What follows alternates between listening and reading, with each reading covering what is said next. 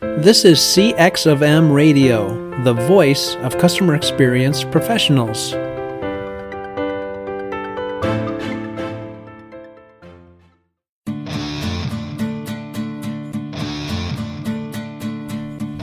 Welcome to another episode of the Tom and Bob Show, where each week we discuss best practices in the field of customer experience management. I'm Tom DeWitt, Director of CXM at MSU, and I'm joined by my co host and partner in crime, Bob Keipel, Vice President of CX of M and retired Global CX Executive with General Motors. Without further ado, let's get this show on the road.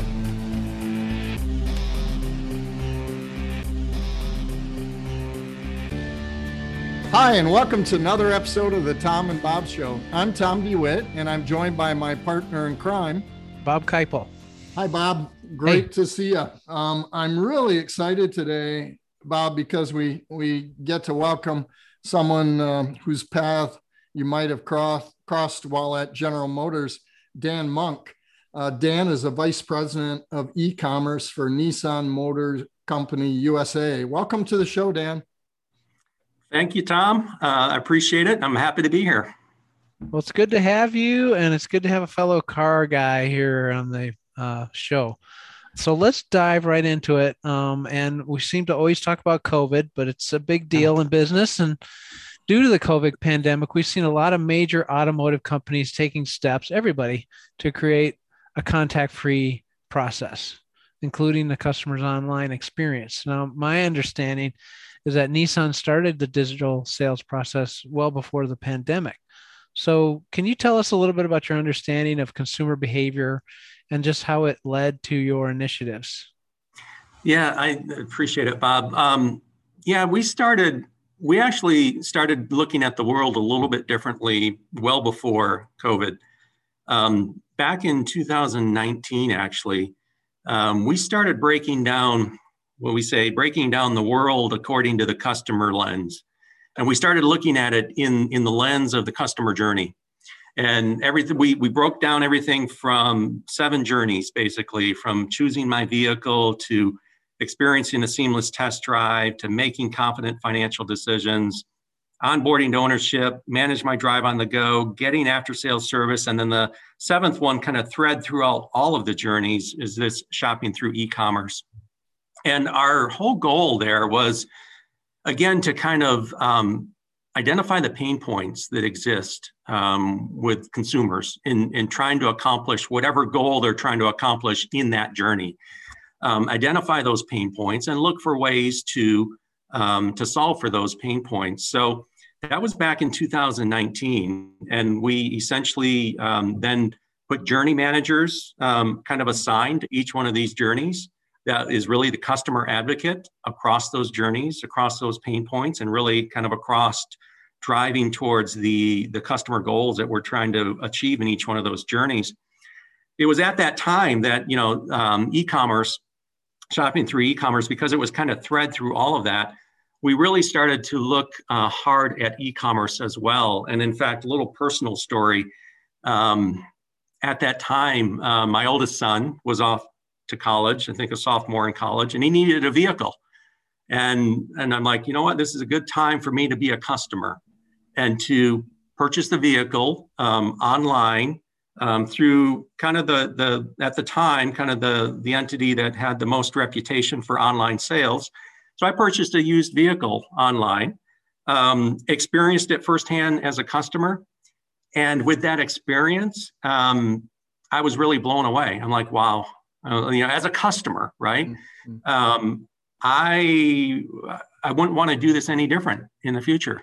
Um, so I experienced it once as a customer. I'm like, I, I would want to purchase all my vehicles this way. Um, so that we really kind of took to heart, kind of viewing the the um, the world through the lens of the customer, right? And that kind of what initiated us on the um, e-commerce approach and really kind of this full end-to-end um, uh, transactional um, aspect of, of e-commerce that we've developed and, and, and have since launched um, so this this was well before COVID, but then COVID kind of accelerated the the launch and the um, really go to market of this. Um, but th- that's kind of the genesis. So it, it was it wasn't just kind of um, COVID is what drove us here. It was really kind of a change in philosophy back in 2019 of viewing the, the world through the lens of the customer. Well, thank yeah, thanks for that, Dan. And um, I have to tell you, I, have bought um, my past two cars online, and it was largely because I didn't want to endure the dealer um, salesperson gauntlet. Um, but both both were really positive. I, I, hate to say the last one wasn't a Nissan, but um, given what I've seen about your totally electric uh, SUV that's coming out soon, I think my next one might be a Nissan. Uh, but um, you know, you brought up the pandemic. Um, I'm, I'm gr- glad to see you guys had the foresight beforehand um, to enact the measures that you did to offer a, a contact-free online experience. What what impact, if any, did the pandemic have in accelerating these efforts in delivering a contact-free sales process? Yeah, I think um, the biggest impact I would say was probably just in the overall appetite for adoption through the network, mm. right? Because uh, like any anything like this, it, it, it's really change management 101, right? You've got to you've got to work with your dealer network um, and, and change behaviors. Um, and and uh, the dealers have always been, always been center of our strategy on this. Um, and, and you've got dealers that are very advanced in their thinking on this, and it was they're early adopters, and you got other dealers that maybe um, are, are tiptoeing in this and, and other dealers that maybe are laggards like anything. But I think the COVID really kind of helped accelerate that. I, I always like to say, uh, there's no science behind this, but I think the industry in general probably accelerated five years in the adoption of, of e-commerce and online uh, tools just because of COVID. Because I, I think we quickly found out that, well, we can do this uh, in the industry and it's what the customer wants. Um, and and it's actually um, not as scary as what we think it is um, from an industry standpoint. And um, so it really it really did accelerate our adoption, and it also helped us form our strategy of Nissan at home um, because we we really wanted kind of a complete solution for consumers um, and not just kind of buying online. but Nissan at home it really has four components in it. There's uh, shop at home, which is largely a lot of the tier one, call it research that you would normally do um, on, on the vehicle. Um, but then you get into more of the transactional aspects um, of Nissan at home, which are um, the buy at home, which is the full end to end purchase um, uh, of, of a vehicle. Um, but there's also drive at home, which is the anytime, anyplace test drive. So bring a test drive to your door, um, to your work mm, location. Mm-hmm. Um, you know, kind of the I, I, always like to say it's the um, it's the ease of OpenTable from a consumer standpoint and the visibility of Uber. We're trying to combine those things into mm-hmm. this test drive experience where you can easily make a reservation. You can see the um, the vehicle coming to you. You can you know be introduced to your test drive specialist uh, through through that as well. Um, and then uh, service at home, which is a service um, really valet, drop off, um, pick up and drop off. Um, same kind of mentality mm-hmm. of ease of booking your service, uh, next service appointment, have your vehicle picked up at your home. Um, have it brought back to the service department, have it returned to your home, right? So, so it's this complete package, really, from a consumer standpoint, that we wanted that we're going to market with with Nissan at home and it's all of these products. Um, we, we talk the most about buy at home because it is very revolutionary in the full end to end purchase. Um, but we also have drive at home and service at home um, that is equally as impactful to the consumers. Yeah, particularly when you look at the life cycle of, of the customer, right? And and I know it's always been my impression that most automotive companies don't do a real good job of um, managing the relationship after the purchase. And um, I'm really happy to hear that you guys address that. And, you know, one of the, I'm sure one of the natural questions for most people is, well, how do you, you know, how do you, how do, how, how do people buy cars that they've never driven? So the idea of scheduling that and actually having somebody bring it to your home. Um, yeah. So I don't have to worry about that sales gauntlet anymore the dealership. Um, it, it, it sounds more like a concierge service. So that's really, that's good to hear. That's really cool. I'm, I'm interested in the whole dealer angle of this stuff. Um, well, there's a, probably General I'm, Motors in you. I'm a little dangerous. yeah. But, um, but one of the things uh, that comes to mind is, um, you know, manufacturers sell to dealers and then dealers sell to customers. And dealers, in a lot of cases, are multiple franchise operators. Mm-hmm. So given that, you know, if, if I'm a, I'm a dealer and I'm a pretty important guy in my mm-hmm. town and I've got Nissan, but I've also got, you know, your competitors and whatever other brands, how do you, um, keep it so you know how how has that been received by them do they see this as an, an overlay or do they uh, use that technique that they learned from nissan into their other brands or how do you sort of manage that whole thing because dealers see themselves as the brand in a lot of cases. Yeah. Hmm. no, that's a good point bob. Um, and and we do one of the things that you know we are we we truly feel like the next um, um, really front co- to compete on is customer experience right? And and so and we think that we have um, really a step ahead in the customer experience in, in totality, and that we can really use this as a brand differentiator. The brand differentiator means that we can attract maybe new customers to the brand and thus the dealers um, based on this experience. Um, and we see that all the time, right? People will make decisions based on the experience that they're expecting to get or that they maybe experienced and they tell 10 friends about it. Um, and so we're looking at it as a, as a way to grow the brand. From the dealer standpoint, though, um, we're also making sure that we keep the dealer in the center. And what I mean about that is that, like you said, I mean, we sell cars to the dealers. The dealers represent us in the local market. They know their local market better than anybody. Um, and we're making sure that the dealer um, really control is at the center of this. And and as the um, as the franchisor, I think we're really kind of saying we're putting the tools in the hands of the dealers to meet the customer's needs. Um, you know, maybe not too much different than if you look at any franchise model out there.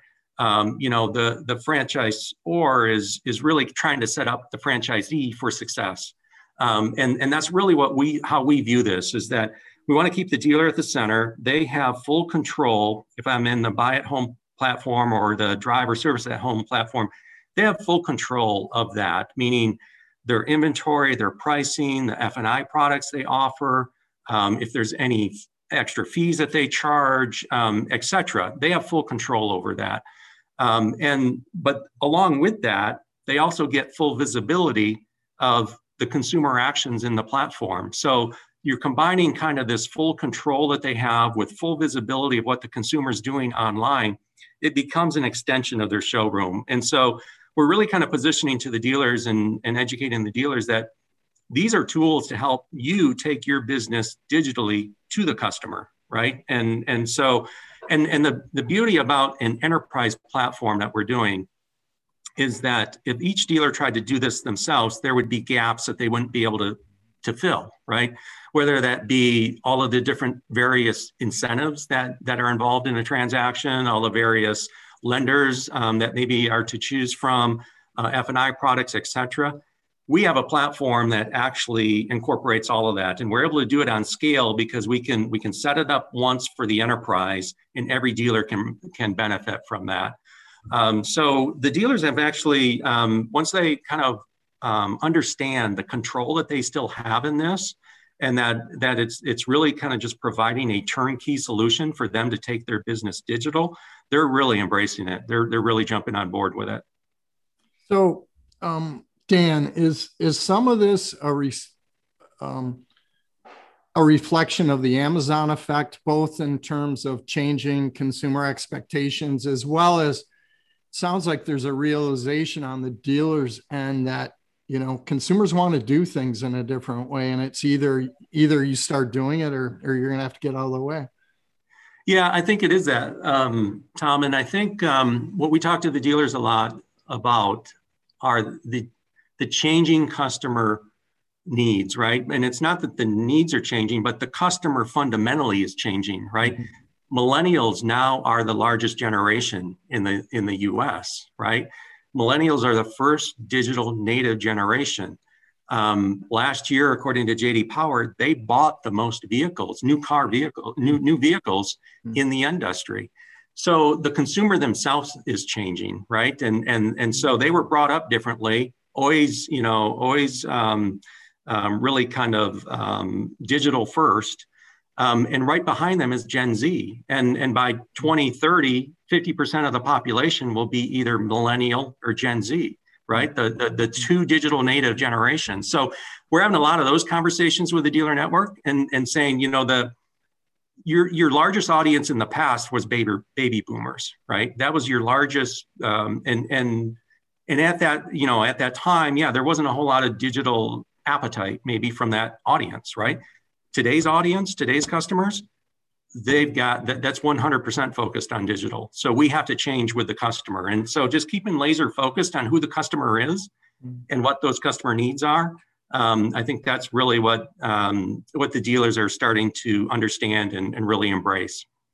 So, so what's what's been the consumer response to the f- fully digital sales process as opposed to a more in-person sales process?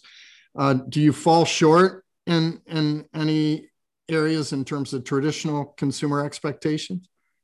Yeah, um, what we've seen is that first consumers um, at first they don't um, believe how much they can do online, right? That it's kind of new for them, right? Mm-hmm. And and so they will go, and and I always say it's not that um, whether or not a consumer does 100% online. It's it's the fact that they're able to if they want to, mm-hmm. right? And each consumer has a jumping off point where they maybe need a little bit more help on something, right? And and so the um, the, the, the feedback has been positive from the consumer, but what's key though is the most important aspect is this online to offline transition. Because mm-hmm. it for the majority of the consumers that still happens. More i mean the vast majority of the consumer mm-hmm. that still happens right? And what the consumer doesn't want to do is to start something online and then have to repeat themselves when they come into the dealership or when they call the dealership right? That's the last thing they want to do. So we've been able to kind of um, really get around that from a standpoint of when the customer does come online, we ask them to set up a Nissan account. And what that allows them to do is to save their work. Um, so they have a vehicle garage that they can actually, okay, I worked, I looked at this car, I played around with some payments, I'm going to save that. Um, maybe they go to another different vehicle and they save that too and it's essentially it, for their benefit it always allows them to come back and save their work now from a from a dealer standpoint um, it allows the dealer to pick up right where the customer left off because when the dealer comes in or when the customer comes in or if the customer calls the, uh, the dealer customer indicates i've done some stuff online. Oh great. Let me look to see. Oh yeah i see that you were looking at this nissan rogue and you were looking at a you know 72 month apr and you've got a trade in of this. Great. Um, you know what questions do you have for me? Um, and, and they can pick up right where the customer left off. And I think that's the most critical thing um, because it's, it's not about, um, about a customer going from end to end online. It's about them going as far as they want to go and then have a seamless transition to the physical environment when they want to, if they want to. I was gonna I was gonna talk to you about how do you address shortfalls, but I, I think you kind of touched on that. So I want to just ask you um, where you get your energy and inspiration from because it's very clear that you know in the world of cx there's a lot of salesmanship going on uh, out to the, your own organization mm-hmm. about mm-hmm. you know doing this stuff that sometimes people think is squishy um, so and dealers can be tough too so mm-hmm. you know how, how do you, what's a what's a key way of sort of getting people to buy into this new stuff that they see yeah it's uh what what I always go back to, um, I always go back to the customer. I, have yet to mm-hmm. Have anybody mm-hmm. kind of um, challenge that. Well, no, the customer. We don't want to do that. The customer doesn't want that, right? Um, because mm-hmm. when you everybody's a consumer in their own life, right? Mm-hmm. And and everybody kind of has their challenging experience, consumer experiences with brands and and whether it be online or in person, right? And and, and I think uh, when you bring it back to the consumer and when you bring it back to consumer just wants to do A, B, and C, this solves for that. And then people start to understand. So I think it's, um, I guess, where I get my motivation and, and help to kind of um, steer the conversation is through that lens of the customer and really just bringing people back to that and and bringing people back to is that an experience you would want to experience right mm-hmm. or or is that an ex- or or would that you would want your family to experience you mm-hmm. know your loved mm-hmm. ones to experience mm-hmm. or or is there a better experience that you would want them to experience you know that that's smart and i'm i'm thrilled to hear you embrace that and you're actually able to use it um, and and those are two very different things and be successful in the organization so um, it, it looks like we have a new future here when it when it you know when it comes to buying automobiles online and and maybe the pandemic has really helped to solidify that. Um, given the changing marketplace due to Nissan at home and similar competitor offerings like Carvana, uh, to what extent do you envision customers embracing this this online model? Is this a flash in the pan? Are we going to go back as consumers to the you know what what what are what do you sense based on your success so far? Yeah, I think um, I think consumers are going to embrace um, the initiation of the of the purchase um, online, and then, then and then over time, how deep they go into that will change. Like we're like today, you know, there's maybe 10% of the consumers that will do a full end to end. Five years from now, that could be 20%. You know, 10 years from now, that could be 30%. So I think what will change over time is really kind of the the comfort level of the consumer to do that full end to end will change mm-hmm. over time. Mm-hmm. But I think the the fact of starting offline and then having a seamless transition or online and having a seamless transition offline, I see that continuing um, continuing to grow, and partly because the, the consumer base is changing, right? And and so the buying power is going to be with millennials and Gen Zs, and they're going to want that, or they already want it. They want it today. They're going to want it even more and and you see outside of uh, the auto industry things continue to evolve from an experience standpoint. So the auto industry isn't immune to that. You know we're, we're playing catch up in a lot of in a lot of times um, compared to other industries. Now, it seems like the greatest potential for revenue growth is going to be in that service piece. What do you perceive to be you know looking at that fourth quadrant you know in terms of managing customer loyalty um, what do you perceive as the challenges in being successful there, and and and where do you see how you guys have designed it, really making it work? Yeah, I think the um, there's there's whole there's the whole logistical component uh, when you get into service at home, and then you get into kind of the the pickup and drop off, right? And mm-hmm. and that's the maybe the the biggest thing that uh, a dealer has to solve for is the logistics of that. Do they do they want to use their own staff to do this pickup and drop off? Do they want to have, hire outside staff to do it? How does that work? Um, do they employ full-time people to do it? Do they do it on a per trip basis, et cetera? But what we have seen in our initial results on this is that from a consumer standpoint, when you offer that type of service and they're not sitting in your dealership waiting on their service to be done, mm-hmm and and and when you you know text them with their with their inspection results and and you're suggesting that they do two or three more you know maintenance items that they are actually um, uh, 80% more likely to uh, to agree to those items and drive more customer pay revenue to the dealer. So we're actually seeing from a from a dealer standpoint there's a huge economical uh, um, i guess benefit there to offer these types of services. So it's kind of a win-win. The consumer gets the convenience, but the consumer is also willing to pay for these things from a standpoint of um, maybe through uh, approving additional services, um, you know, because they're not there waiting for the vehicle, and and it's just easier for them to say yes to this, this, or this if they're not there waiting for the vehicle.